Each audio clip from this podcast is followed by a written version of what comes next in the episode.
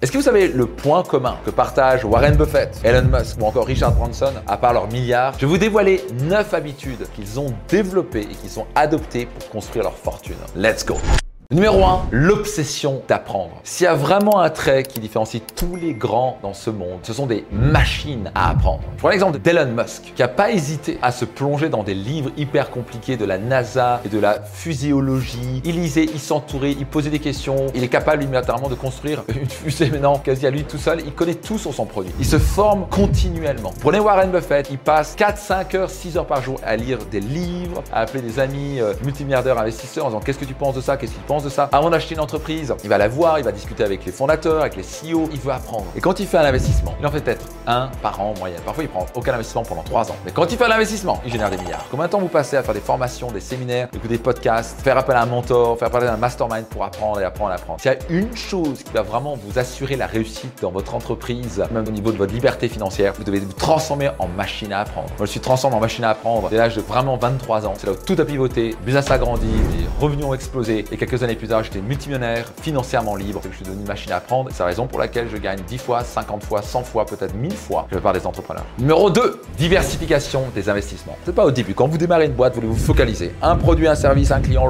et vous exposez une boîte à 1, 2, 3 millions, etc. Et par la suite, pour vraiment sécuriser votre avenir financier et même votre entreprise, vous voulez commencer à créer des piliers de richesse. Ça permet de diversifier vos investissements ou même vous diversifier vos activités business. Créer un nouveau produit pour un nouvel avatar. Étendre votre offre de produits qui permet de sécuriser votre fortune et vos investissements. Numéro 3, création de partenariats stratégiques. Si vous prenez toutes les entreprises à succès, un jour ou l'autre, ils ont créé des partenaires stratégiques. Le grand succès d'Apple, c'était quoi? Est-ce qu'ils étaient les meilleurs à faire des publicités? Non, ils faisaient une publicité une fois par an. Mais ce qui était leur force, ils ont investi dans des partenaires stratégiques qui étaient les revendeurs de matériel informatique. Il n'y avait pas de magasins Apple et de magasins PC. Et donc les gens vendaient les deux. Et donc Apple, ils s'en dit, on va prendre du temps et l'énergie à former et à rendre fans les revendeurs d'ordinateurs. Et donc ce qui se passait, c'est quand les gens rentraient dans un magasin, ils avaient le choix en plein d'ordinateurs, ils n'étaient pas vraiment éduqués pour ça. Ah ben je vous conseille Apple. Parce qu'ils avaient passé du temps à leur expliquer toutes les fonctionnalités, ce qu'ils pouvaient faire et en quoi c'était différent et en quoi c'était mieux et blablabla. Prenez un moment pour vous dire, ok, qui sont les partenaires stratégiques que j'ai? Qui a mes clients mais qui ne vend pas ce que je vends? Quand vous captez ça et vous commencez à faire une liste des partenaires potentiels, bon, il y a tous ces gens avec qui je peux faire des partenariats. C'est pour ça que vous pouvez vraiment ouvrir les yeux pour vous dire que je peux faire x5, x10 dans mes chiffres d'affaires très rapidement. Numéro 4, savoir prioriser. S'il y a une qualité que j'ai opérée ces derniers temps qui m'ont vraiment permis de travailler moins et gagner beaucoup plus d'argent et créer plus d'impact, c'est que j'ai appris à prioriser. En tant qu'entrepreneur, on peut faire 50 trucs différents. On peut avoir initiative 1, 2, 3 jusqu'à 50. Le secret, c'est pas toutes ces initiatives, si vous allez péter un plomb. La clé, c'est prioriser, c'est-à-dire quelle est l'action qu'on va prendre qui va générer le maximum de résultats dans les prochains mois? Croire que toutes les actions qu'on met sont égales en termes d'impact, c'est faux. Refaire son site internet va pas forcément vous rapporter plus d'argent. Par contre, peut-être driver du trafic sur votre site internet peut vous rapporter plus d'argent. Quelle est la chose ou les choses, quand vous les mettez dans l'ordre, doivent être priorisées en disant ça, c'est ce qui va créer le plus d'impact, ensuite ça, c'est le deuxième qui va créer le plus d'impact, ensuite ça, c'est le troisième. Quand vous priorisez, vous allez faire moins de choses, vous allez vous concentrer, vous allez faire extrêmement bien. Au lieu d'en faire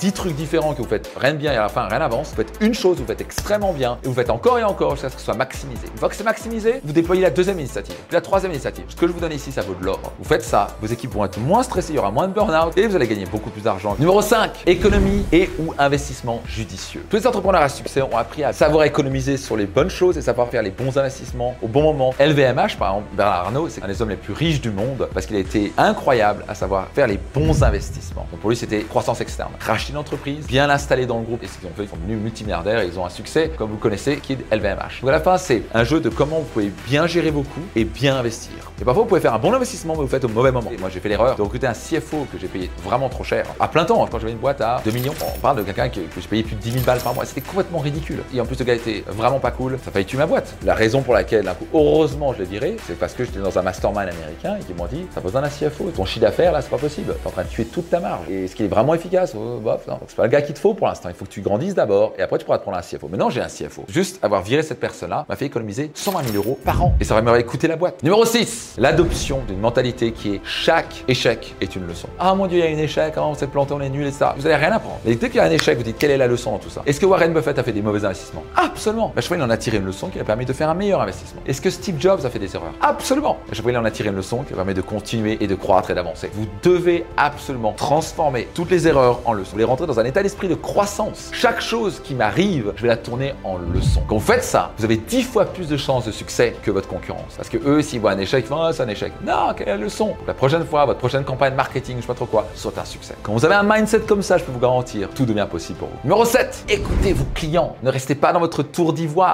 Lancez des sondages, écoutez les besoins de vos clients, leurs envies, restez pertinent. Un parfait exemple, c'est l'entreprise Decathlon que vous connaissez très bien. Et ce qu'ils ont fait extrêmement bien, c'est d'écouter leurs clients et de créer une panoplie de produits pour différents niveaux de l'athlète. Du débutant jusqu'au plus haut niveau. Qu'est-ce que toi tu veux? Ah, maintenant on veut ce genre de chaussures, on veut ceci, on veut cela. Ok. Puis après, regarde, qu'est-ce qui se vend, qu'est-ce qui se vend pas? Ben on arrête de vendre ça. On change de stock. C'est comme ça qu'ils ont pu grandir parce qu'ils ont été les meilleurs à écouter leurs clients. Numéro 8, vous voulez adopter la technologie pour rester concurrentiel. Comme vous pouvez le savoir, on est dans l'ère du numérique. Et se dire que non, non, non, on va pas se mettre à la technologie numérique, c'est littéralement une recette pour être obsolète. Parce ça, il y a beaucoup de gens, c'est l'intelligence artificielle, etc. Waouh, waouh, waouh. Mais à la fin, si vous connaissez pas les bonnes bases du business, vous pouvez avoir toute l'intelligence artificielle que vous voulez. À la fin, c'est pas ça qui va vous rendre un millionnaire. Ça n'existe pas. Mais ça n'empêche pas que vous devez accueillir les changements technologiques. Pour donner un exemple concret d'adoption technologique, c'est Netflix. Netflix était vraiment leader aux États-Unis de tout ce qui est location DVD. le fondateur avait déjà anticipé le streaming. Il y a plein de gens qui se disent, faut se mettre au streaming maintenant. Et il a dit, non, le marché n'est pas encore prêt. Donc c'était pas seulement, il savait qu'il fallait s'y mettre, mais il a attendu le bon moment. Et à un moment, quand le marché était ready to go, il a dit, ok, c'est le moment. Et donc la clé, c'est adopter la technologie et aussi faire ce pivot au bon moment. Numéro 9, gestion éthique et responsabilité sociale. L'entreprise a vraiment un but social, c'est un but de contribuer dans la vie des gens. Ça, ils lancent des boîtes, ils veulent juste gagner de l'argent, ils sont là à foutre des clients. C'est pas vraiment la réussite. Même s'ils réussissent financièrement, ils sont pauvres à l'intérieur. Donc quitte à entreprendre, pourquoi on ferait pas un monde meilleur? Donc non seulement ça vous donne du sens pour vous, ça donne du sens pour vos salariés ou vos collaborateurs, mais surtout c'est un moyen extraordinaire pour créer la confiance chez vos clients. Si les clients préfèrent acheter une entreprise qui a le sens éthique et des responsabilités sociales en disant, ils sont pas juste là pour l'argent. Les gens quand ils entendent que waouh, ils redonnent une partie dans l'humanitaire ou qu'ils ont vraiment une cause sociale, ils vont beaucoup plus facilement acheter et donc bizarrement ça crée quoi? La confiance et donc ça crée un business plus profitable. par exemple Nike était connu un moment, euh, oui ils font travailler des gens au Vietnam, machin, etc. Au début ça leur a fait mal. J'ai lu le livre de Phil Knight, fondateur de Nike. Alors ce qui a été dit aux médias a été exagéré, etc. C'était traité comme oui, fait appel à des esclaves, etc. Ce qui était totalement faux. Ils avaient un salaire quasi deux fois supérieur du, pays en même. Mais n'empêche qu'ils ont dit ok, on va prendre cette critique là et on va devenir extraordinaire à ça. Et donc ils ont utilisé cette critique là qui était discutable à en créer une force énorme pour dire nous on va être méga éthique chez Nike. Quitte à entreprendre, ayez du sens, soyez éthique, soyez responsable. Merveilleux Parmi ces neuf clés que vous avez apprises dans cet épisode, quelle est la clé que vous pensez que vous devez plus développer? Notez dans les commentaires et surtout passez à l'action parce que la fin vous pouvez tout apprendre, passez pas à l'action, il y aura rien qui se passe. Donc qu'est-ce que vous allez mettre en place maintenant? Engagez-vous dans les commentaires ci-dessous. Si vous pensez que ça peut bénéficier des personnes autour de vous, faites-le et rendez-vous dans un prochain épisode.